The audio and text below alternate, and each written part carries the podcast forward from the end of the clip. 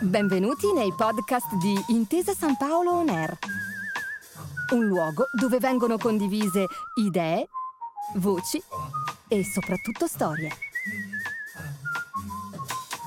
Buon ascolto.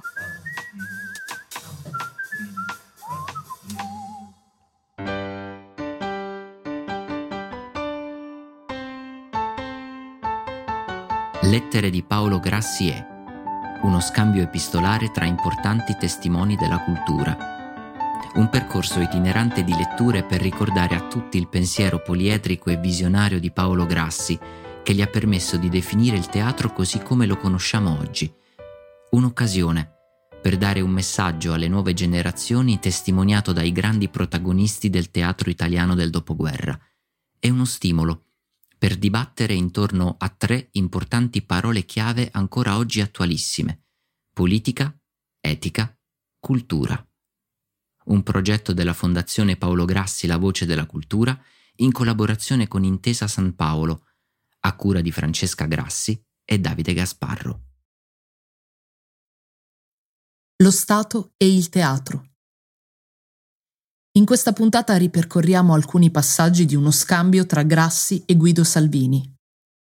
Il tema delle sovvenzioni pubbliche al teatro di prosa è ancora oggi oggetto di dibattito, di accesa polemica. In queste lettere sono testimoniati alcuni tentativi messi in atto dagli intellettuali dell'epoca per avviare una comunicazione proficua con il governo della neonata Repubblica. Dalla fondazione del Comitato per il Teatro Nazionale ai rapporti con i politici, i tentativi degli uomini di teatro di rinnovare la scena di prosa italiana non mancano. Le lettere provengono dall'archivio del piccolo teatro. Legge Davide Gasparro.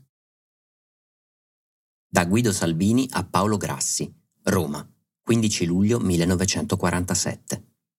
Caro Grassi, le scrivo in tutta fretta perché sono in partenza per Parigi fra poche ore decollo e desidero avvertirla che ci siamo regolarmente costituiti in Comitato per il Teatro Nazionale. Il consiglio direttivo è risultato così composto. Alvaro, Calvo, Cervi, D'Amico, Grassi, Salvini, Stoppa, tesoriere Piccinato, segretario Guerrieri. Fra poco saremo eretti in ente teatrale. Le spiegherò a voce perché ci siamo voluti affrettare a fare questa Costituzione. In poche parole, noi rappresentiamo di fronte allo Stato tutte le iniziative che sorgeranno e che avranno bisogno di aiuti contemplati dalla nuova legge. Siamo un ente che vuole favorire i nuovi teatri seri. Siamo al servizio di tali iniziative. Spero di rivederla a Venezia. Un affettuoso saluto dal suo Salvini. Da Paolo Grassi a Guido Salvini, Milano, 18 luglio 1947. Carissimo Salvini, ricevo la sua del 15 luglio. Acclamo al Comitato per il Teatro Nazionale testè costituito e la ringrazio per aver pensato a me. Fin da ora le assicuro tutta la mia solidarietà più viva e feconda e metto a disposizione il piccolo teatro della città di Milano per quanto potrà occorrere al Comitato, dalle manifestazioni più ufficiali al recapito milanese. Mi permetto soltanto farle un appunto. Su nove componenti il comitato, uno solo, il sottoscritto, è di Milano. Non sarebbe possibile includere nel comitato Mario Apollonio e Giorgio Streller? Credo sarebbe opportuno per un'infinità di ragioni.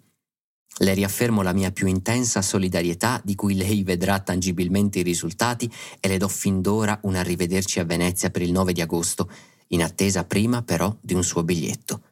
Creda nella mia più affettuosa cordialità. Paolo Grassi. Lettera del Comitato per il Teatro Nazionale alla Direzione Generale del Teatro, Roma, 10 marzo 1948. Preso atto della recente approvazione da parte del Consiglio dei Ministri della nuova legge sul teatro che prevede l'erogazione di fondi speciali al teatro di prosa, nell'imminenza della prima riunione della Commissione governativa addetta alla ripartizione delle previste sovvenzioni, il Comitato per il Teatro Nazionale, creato per asserire la funzione dei tecnici dello spettacolo di fronte alla responsabilità di un radicale rinnovamento della nostra scena di prosa, chiede a codesta direzione del teatro a. La nomina di rappresentanti degli enti di prosa nella commissione governativa di cui sopra, nelle persone di Guido Salvini e Paolo Grassi. B.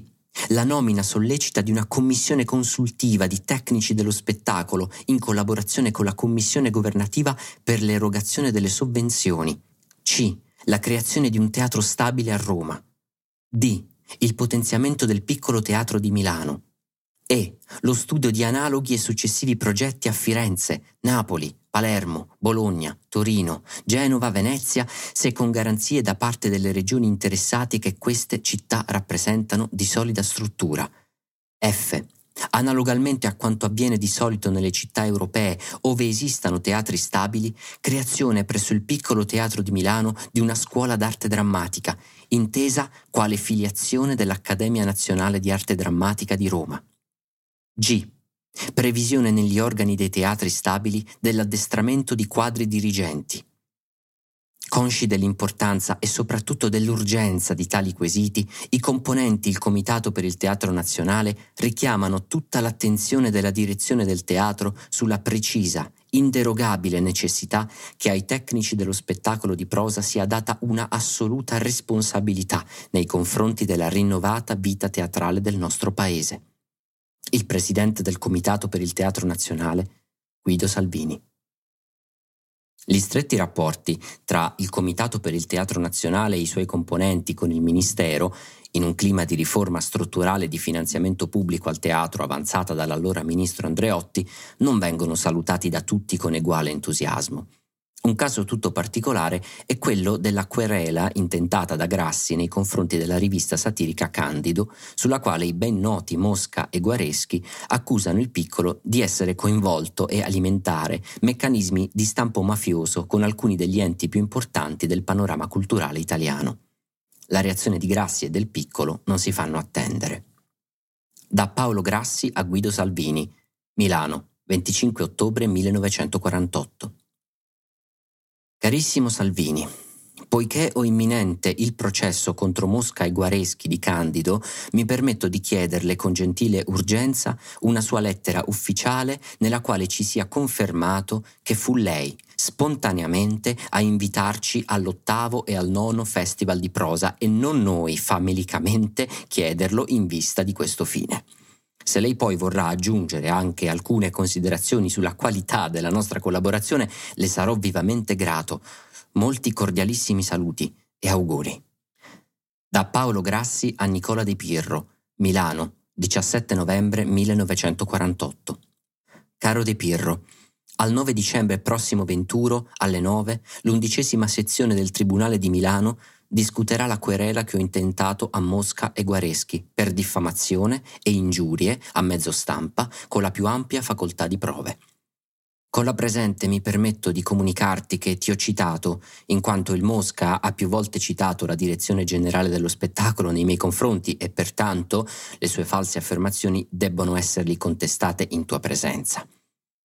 A prescindere poi da quello che è il mio caso particolare sul quale io vado avanti per ottenere integrale soddisfazione che mi spetta, io penso che tu non debba e non possa rimanere passivo agli insulti che questo signore ti dedica dopo che l'onorevole Andreotti ha avuto l'umana gentilezza o debolezza di dargli credito e soddisfazione. A gente di questa specie non si danno chiarimenti, ma solo citazioni giudiziarie o, ove queste non bastino, due sonori schiaffi. Molti cordiali e affettuosi saluti. Grassi.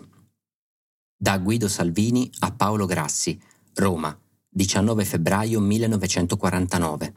Caro Grassi, ricevei la sua lettera ed ero tranquillo giacché supponevo di poter venire lunedì a Milano per testimoniare la sua causa se non che le mie continue e disperate pressioni per essere ricevuto da Andreotti sembra che abbiano avuto un esito favorevole e ieri sera sono stato avvertito che io dovrei essere ricevuto o lunedì pomeriggio o martedì mattina.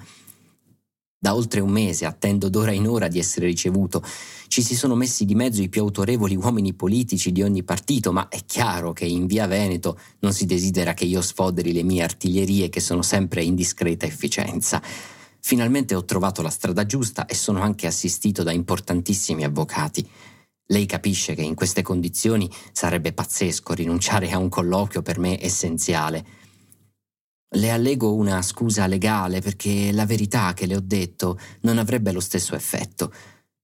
sono sempre a sua disposizione in caso il dibattito fosse rimandato, dibattito al quale non voglio affatto rinunziare, come del resto fa fede la lettera che a suo tempo le scrissi.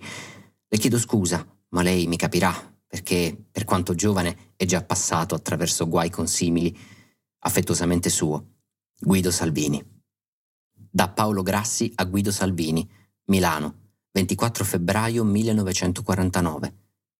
Carissimo Salvini, ricevo la sua del 19 febbraio. Il processo contro Mosca si è fermato dopo due giornate violente e tese. Noi siamo in netto vantaggio. Il processo è diventato un atto di accusa e di denuncia contro la cosiddetta cricca De Pirro, Salvini, D'Amico, Costa, Grassi, Streller. Le più volgari ingiurie ci sono state brillantemente lanciate contro pubblicamente. È il momento di non perdersi in quisquiglie personali e di mantenere viceversa solidali, a qualsiasi costo, tutti i nostri rapporti. Questo valga particolarmente per la questione con De Pirro. Le reazioni artistiche cercano di speculare sulle nostre decisioni. Stia tranquillo, che noi abbiamo sparato efficacemente tutte le nostre cartucce. Credo che il 9 marzo dovrà venire anche lei, le scriverò di nuovo. Molti cordiali saluti, dal suo Grassi. Da Guido Salvini a Paolo Grassi, Roma, 1 marzo 1949. Caro Grassi, ho le sue lettere del 24 e del 26 febbraio e sono lieto, prima di tutto, che il famoso processo prenda la piega che logicamente tutti ci aspettiamo che debba prendere. Stamani ho visto Mosca, in via Veneto, che parlava animatamente con Vigorelli.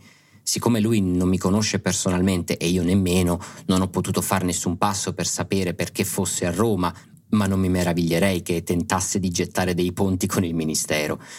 Data la mia particolare posizione nei confronti di De Pirro, situazione creata da lui e non certo da me, nella quale purtroppo c'è una sua speculazione politica per far vedere che la famosa Camorra non esiste, come effettivamente è vero, io non posso neanche cercare di sapere qualche cosa, ma ripeto, sono certo che i nostri strani accusatori usciranno un po' malconci dal dibattito. Io sto facendo di tutto per essere a Milano il giorno 9. Parleremo di tutto.